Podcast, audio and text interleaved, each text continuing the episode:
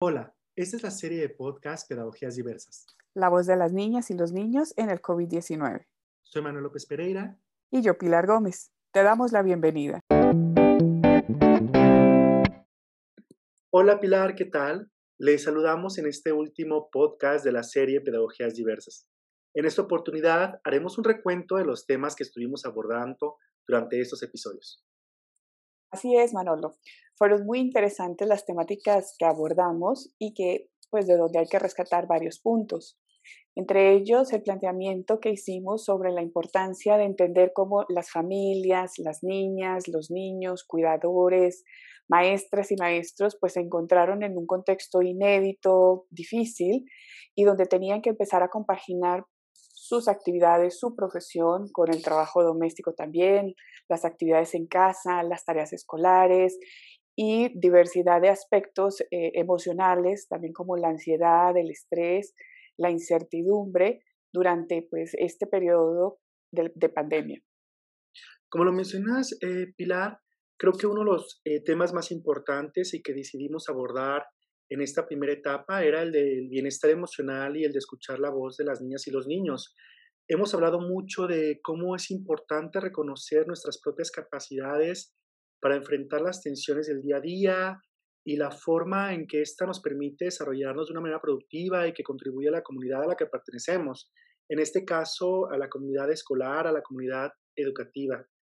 Eh, recuerdo muy bien cómo eh, Carolina Armenta, del Departamento de Psicología, nos hablaba de la importancia de la interacción de las familias, de conocer cómo nos sentimos, de estar pues unidos, unidas, comer juntos, platicar, dar respuesta a estas necesidades. Y también esto iba muy, muy de la mano en lo que nos comentó Ángel, Ángel que también es eh, psicólogo y que trabaja en la Universidad de Hull en Inglaterra, nos hablaba de la importancia de escuchar a las niñas y a los niños. Algo que me llamó mucho la atención, no sé si recuerdas, es cuando él hablaba de cómo las niñas y los niños también toman eh, las actitudes que eh, las mamás o los papás están tomando en el confinamiento, ¿no? O sea, si, si ellos están preocupados, si ellos se cuidan, si no se cuidan, las niñas y los niños toman esto como referencia y actúan de esta manera. Entonces, eh, recuerdo muy bien cómo él hablaba de la importancia de que eh, los cuidadores, las cuidadoras pudieran escuchar y atender el bienestar emocional de las niñas y los niños, pero al mismo tiempo es importante que ellas y ellos se cuidaran también a sí mismos.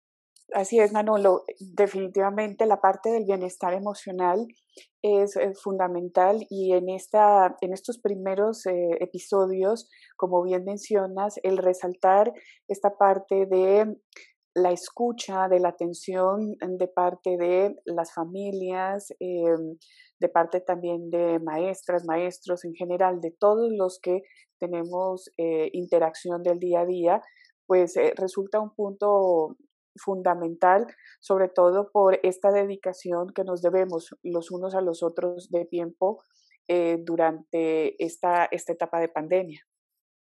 Fíjate que esto que comentas es muy importante y que muchas veces nos hace falta. Eh, lo comentó eh, Manolo y Lourdes de 100 lenguajes del niño, que como también eh, sabemos participan con nosotros en este proyecto, y hablaban de la importancia de la interacción con las familias, ¿no? Y ellos mencionaron algo muy importante, que era cómo dignificamos esos estados de aprendizaje, cómo la, la casa y la escuela pueden crear nuevos vínculos para recuperar estas voces de las niñas y los niños. Y eso creo que es muy importante y 100 lenguajes nos abrió un poco la visión de cómo nosotros en, nuestra familia, en nuestros hogares, podemos también desarrollar plenamente el bienestar de las niñas y los niños y podemos darles la oportunidad para que ellos puedan expresar qué es lo que quieren aprender, cómo lo quieren aprender, cuáles son estas nuevas eh, formas de enseñanza.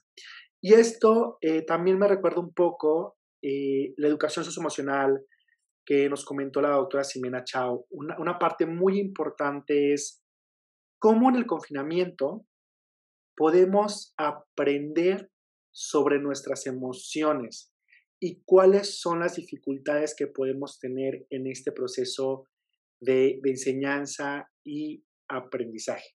Y como bien nos comentaba sobre la importancia del desarrollo socioemocional desde casa es bien importante ayudar precisamente a eh, la expresión de las emociones. ¿Y por qué? Porque en este momento pues eh, es fundamental sentirnos acompañados. Cuando hay momentos eh, de estrés, de tensiones, las estrategias que podemos obviamente utilizar en casa que nos ayuden a conocer sobre nuestras emociones y también para expresarlas, pues hace que la convivencia sea muy armónica o buscar, se busca ser lo más armónico posible dentro, dentro, del, dentro del hogar.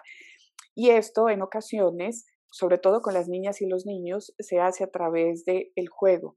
Y ahí es donde también se resalta mucho la importancia del juego y recuerdo cuando Marco Delgado también nos hablaba en uno de los episodios precisamente sobre la importancia del juego en el desarrollo infantil y, sobre, y cómo en estos momentos de confinamiento nosotros también podríamos ayudar a las niñas y a los niños a que vayan encontrando sentido, a que vayan entendiendo todo lo que van aprendiendo.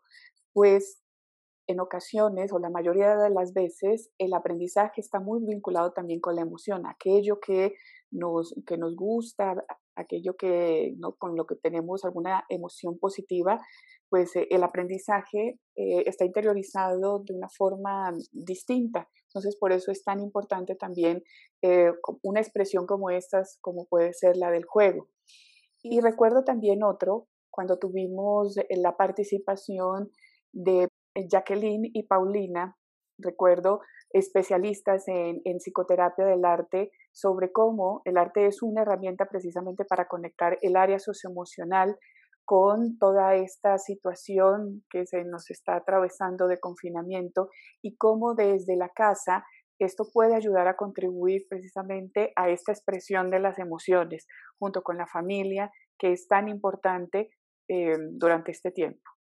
A mí me gustaría tomar esto que comentas, Pilar, sobre el juego. Creo que es fundamental, creo que es muy importante, y más en esos momentos de confinamiento, es una forma de poder escuchar y darle sentido a todo lo que estamos viviendo en casa y creo que lo que nos comentaba Marco es muy importante, es escuchar estas voces, ¿no? O sea, es escuchar de mil formas las voces que nos están diciendo. Y una, de, y una de estas voces o una de las formas en que las niñas y los niños les gusta comunicarse es a través del juego, es a través de los dibujos, de la pintura, muy de la mano con lo que nos comentas de, de psicoterapia del arte y algo que me parece también eh, muy importante, que, creo que podríamos identificar también como, como un tema que, se habla muy poco, pero que es eh, esencial en este desarrollo infantil, es la, amistad. Cómo, cómo, las niñas y los niños necesitan convivir con otras, con otras niñas, con otros niños, cómo necesitan eh, poder comunicarse, poder conocer otras formas de vida, y me acuerdo muy bien que hablábamos con, con Heidi, que es especialista en amistad y convivencia en las niñas y los niños, y decíamos, ¿cómo lo hacemos? ¿Cómo hacemos para que eh, puedan seguir jugando, para que puedan seguir interactuando? Pero no lo hacen a través de la pantalla, a través de, bueno, e, estas, eh, estas medidas de protección que tienen que seguir. Y algo que nos comentaba que el, el factor del distanciamiento social es un reto y que tal vez estas circunstancias pues, han impedido este contacto con, con, los pares, pero realmente lo que tenemos que buscar son nuevas formas, ¿no? Son nuevas formas de poder interactuar, son nuevas formas de pensar. Y me voy a adelantar un poco porque creo que, creo que va de la mano con esta idea que nos presentaba eh, Hilda Patiño del Departamento de Educación eh, del Ibero, que nos decía, a través de la filosofía, a través de la educación socioemocional, podemos buscar nuevas formas, ¿no? Me acuerdo que cerramos el año con, esta idea de ¿qué, va a pasar. Y me acuerdo mucho de esto porque tú y yo discutíamos cómo podemos cerrar el año, ¿no? ¿Qué va a pasar cuando estas niñas y estos niños se sienten en sus casas para la cena navideña, para eh, el año nuevo, de qué van a hablar, cómo lo van a hablar? Y tú comentabas la importancia de que las niñas y los niños pudieran, pues, conocer sus emociones, ¿no? Y poder expresarlas. Em, entonces creo que esta parte es muy importante. No solamente cuando hablamos de escuchar es sentarnos con las niñas y los niños y preguntarles algo, sino darles la oportunidad de que puedan bailar, que puedan jugar, que puedan pintar, que puedan crear cosas que también nos hablen a, nosotros. Efectivamente, como dices, como generar esos espacios de interacción en donde ocurran estos intercambios de intereses, en donde también las niñas y los niños encuentren ese espacio en grupo. Pero también recuerdo, hablábamos de ese espacio privado, ¿no? Ese espacio individual, que los niños también eh, tuvieran este intercambio con sus amigos, eh, para que ellos sintieran eh, un poco de independencia y, con ellos, con sus pares, poder hacer como, esta, como este intercambio de experiencias, expresar sus emociones. Y es fundamental lo que decías cuando hablábamos del cierre de año, de todo este, de todo este acompañamiento que nosotros deberíamos eh, darnos, brindarnos entre la familia, entre los cuidadores, para precisamente acompañarnos y estar siempre pues como muy, muy dispuestos a la escucha y muy dispuestos a la, a la empatía.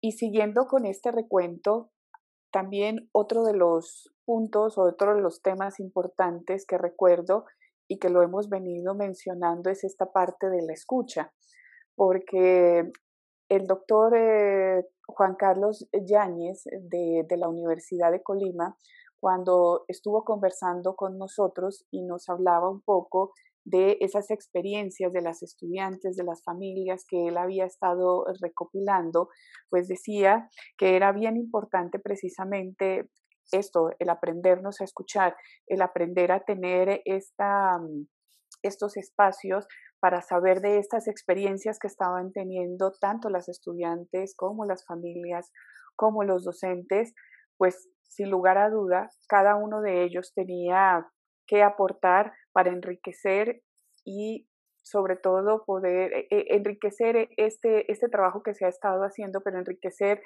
eh, con sus experiencias qué otros cambios se necesitan para ir mejorando las situaciones de aprendizaje, no solo en casa, sino a través de eh, esta, esta nueva modalidad de, de, aprendizaje virtual. Eso que nos comentas de, del doctor Juan, Juan Carlos es, es muy interesante también porque él hablaba de la importancia de la formación en las escuelas, ¿no? si estamos listas o si estamos listos para poder eh, trabajar las nuevas formas. Él hablaba de estas pedagogías, me acuerdo que mencionó también a Freire.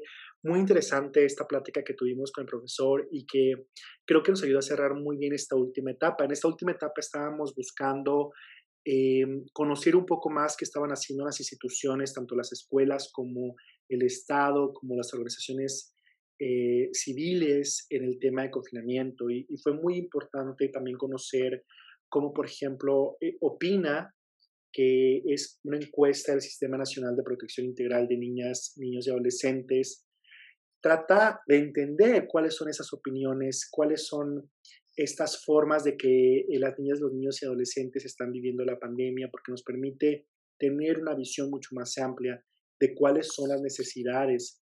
Y una de las cosas que me parece importante que se mencionó fue que las niñas y los niños y adolescentes necesitan un acompañamiento, también necesitan este, este escucha. Yo creo que parece que lo decimos mucho, pero es muy, muy importante tener estabilidad eh, y que las escuelas puedan tenerlo, que las profesoras y los profesores puedan realmente tratar de buscarle que estas formas de escuchar sean tan diversas como son las y los estudiantes. Y hablando de diversidad, cerramos con un tema muy importante que es la inclusión educativa hablamos de este acompañamiento que tienen las niñas y niños con discapacidad visual.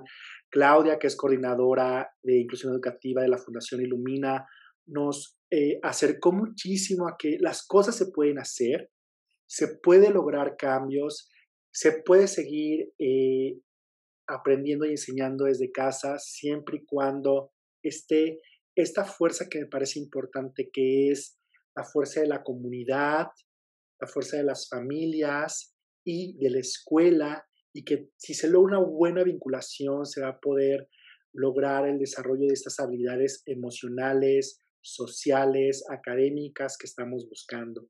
Eh, tenemos que ir cerrando, Pili. Entonces, eh, creo que es importante, no sé si tengas como, ¿qué, qué, qué, podríamos decir a nuestros escuchos sobre este tema? ¿Qué, ¿Qué podemos decir? ¿Qué te parece que es como algo que debemos de, de tener en consideración?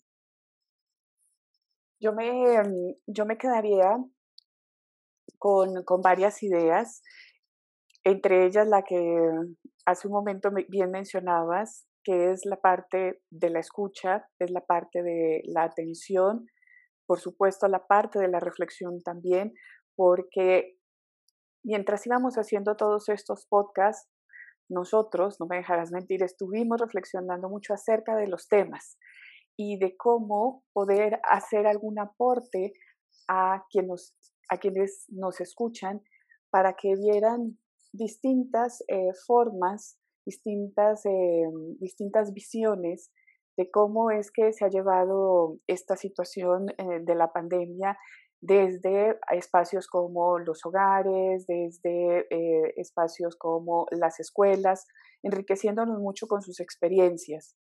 Me parece que hay que resaltar que la familia es un actor pedagógico fundamental durante este proceso mm, que ha sido el de enseñanza-aprendizaje en casa y que aun cuando tenemos, mantenemos una visión adultocéntrica, es necesario con estos elementos de atención, de escucha, escuchar, valga la redundancia, a los niños y a las niñas, ver entender ellos cómo expresan sus emociones, su sentir, qué tienen que decir frente a esta situación y frente a lo que están aprendiendo. Un factor fundamental sigue siendo la comunicación, esa comunicación que hay al interior de las familias, esa comunicación que hay también de los niños hacia, eh, los, eh, eh, hacia sus familiares, hacia sus maestros, porque allí es donde ellos obviamente expresan parte de sus emociones, parte de lo que están entendiendo. Entonces es muy, muy importante la parte de la, de la comunicación. Y por supuesto, como bien mencionabas hace un momento, la parte de la diversidad. Creo que es necesario ir replanteando como todo esto, eh, en el caso de la, de la docencia, ir replanteando toda la parte de la formación, porque esta, esta pandemia nos, nos ha llevado también a otro reto, y el reto ha sido en la parte curricular también porque se han tenido que hacer varios ajustes. Entonces, vale la pena que pensemos también en qué se necesita para las maestras y los maestros en su parte, en su parte formativa, porque para ellos también ha significado pues em, el tener que el tener que mm, replantearse, el tener que em, buscar nuevas formas de, de enseñanza y de acercamiento también con las familias, con los cuidadores. Yo mm, podría decir que, en resumen, eh, Manolo, esto es un poco como las ideas que nos han dejado estos 12 podcasts que estuvimos con muchísimo gusto desarrollando para todas y todas todos los que nos estuvieron escuchando y pues que esperamos que hayan sido de utilidad para, pues, para su día a día. Pili, pues muchísimas gracias. Siempre es un gusto eh, trabajar a tu lado. Creo que eh, resumiste muy bien lo que hemos hablado en este podcast. Creo que la escucha nos queda como la palabra eh, clave. Y lo único que nos resta es invitar a, a, todas nuestras escuchas, a todos nuestros escuchas, a una serie de videos que vamos a lanzar la próxima semana en esta serie de videos lo que buscamos es hablar un poco de lo que decía eh, Pili, cómo podemos formar nuevas visiones, nuevas formas de trabajar con las niñas y los niños. Es una propuesta eh, muy, muy sencilla que es la escucha, es darle voz a las niñas y a los niños, pero que nos parece que es muy interesante. Va a tener algunos ejemplos de actividades que pueden hacer tanto en su casa como en la escuela, como en la comunidad. Y bueno, pues no nos queda más que agradecerles haber estado acompañándonos a nosotras en este eh, podcast. Agradecemos tu compañía en este podcast. Este podcast es parte del proyecto de investigación Ibero frente al COVID-19 de la División de Investigación y Posgrado y el Departamento de Educación de la Universidad Iberoamericana.